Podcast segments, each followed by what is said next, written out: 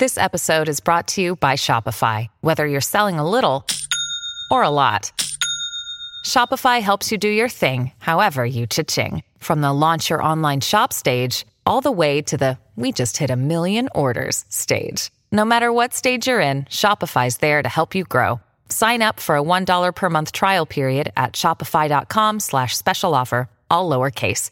That's shopify.com slash special offer. Hello, everyone. This is Tom Fox, and I'd like to welcome you to the Daily Compliance News. The Daily Compliance News is an offering of the Compliance Podcast Network. April 16th, 2019, the Integrity Edition. First up, an article in Inc.com where Warren Buffett says integrity is the most important trait in leadership, and practicing four habits will increase yours.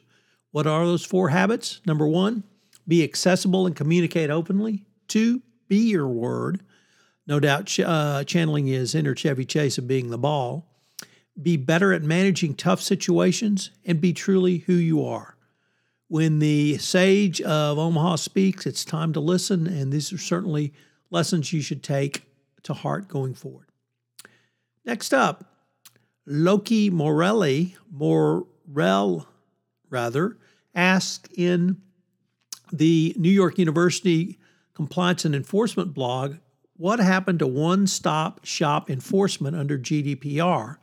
At the time of the adoption of GDPR, the EU touted as a benefit, companies would have one stop shop enforcement, whereby, in respect to controllers or processors with multiple establishments in the EU, the supervisory authority of the main establishment of such controller or processor in the EU would serve as the lead um, supervising authority.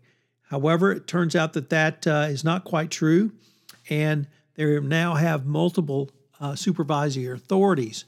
So um, this is going to be a difficult issue for companies going forward and something that we will uh, have to continue to watch. Dick Cassin over at the FCPA blog asks Uber's grease payments and charitable giving went what went wrong? Uber self disclosed last week that uh, there's a two year old investigation in five countries around what it called, quote, small payments to police in Indonesia, end quote.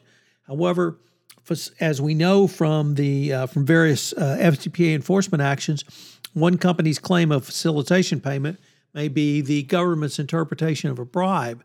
So it's uh, going to be difficult, or rather, uh, Uber has to justify these facilitation payments. It's unclear what record keeping they would have had in place and whether or not they were entitled for the benefits they received. But it's always a difficult action going forward to defend these. And finally, uh, rather amazingly enough, the uh, German prosecutors on Monday charged former VW CEO Martin Winterkorn with aggravated fraud for his role in the automaker's efforts to deceive regulators about its v, uh, d- uh, diesel exhaust levels. In announcing the criminal case against Winterkorn and four other VW managers, the public prosecutor offices linked the charges to events that ran from 2006, from when the deception initially occurred, to 2015. This is a pretty stunning announcement, uh, given the rectitude the uh, German prosecutors had shown for uh, indicting uh, corporate officials. Certainly, they were embarrassed by the United States indictment of Winterkorn, and uh, given the amount of, frankly, fraud, embarrassment to the company, and fraud to the nations of the world engaged in by Winterkorn, this could be a serious problem for him going forward.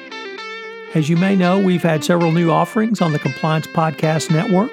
One of those includes Popcorn and Compliance, where Jay Rosen and I take a look at compliance through the lens of movies, both current, contemporary movies, and classic movies. We recently premiered two new shows on the Compliance Podcast Network in modern medium. Paris Fox takes a look at how you go through the process of designing art and why it's so important for the compliance practitioner to utilize these skills in their communications with their uh, employees. In Forensically Speaking, Jonathan Marks helps you understand the forensic side of compliance.